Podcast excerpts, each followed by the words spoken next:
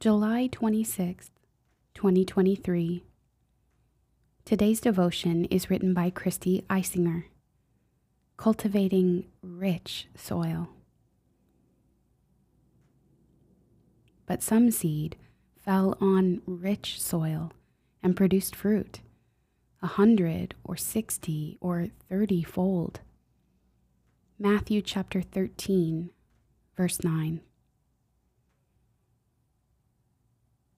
When I look around our world right now, the world in which I'm raising five kids, I do not see a lot of rich soil. It would be a generous description of our culture to describe it as rocky when it comes to how hospitable it is to faith at all, and the Catholic faith in particular. Yet I see my main job as a mom, trying to raise Catholic kids into Catholic adults, as providing them with rich soil in which their own faith can take root. I need to remind myself often that rich soil can look like a lot of different things, especially to different people.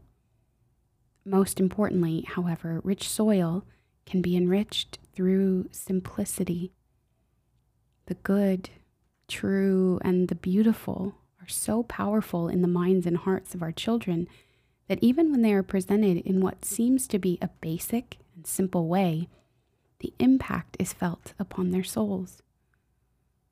The beauty of our parish church, the red light glowing beside the tabernacle, or the small statue of Mary are little signs of the power of beauty. Providing my children with the truth that God loves them and made them for a purpose over and over again throughout their lives imprints truth onto their hearts. When my children see the goodness that is shown when I serve my husband in small ways, making him lunch, getting up in the middle of the night with another sick child, or running a dreaded errand, they see what goodness looks like in the everyday. I know this may sound overly simplistic, especially when we look at the wonder the world full of ugliness that surrounds us.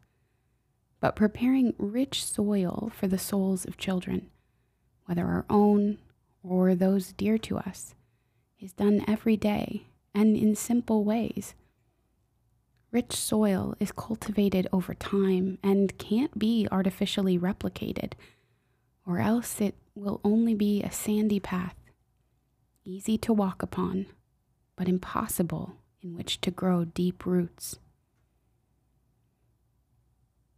How can we perform a small act of service today to help rich soil develop in the lives of our children, our community, and our society at large? Jesus, would you highlight the good, the true, and the beautiful in my own life today? Help me to receive it, embrace it, and point it out to others. We pray all this in the name of the Father, and of the Son, and of the Holy Spirit. Amen.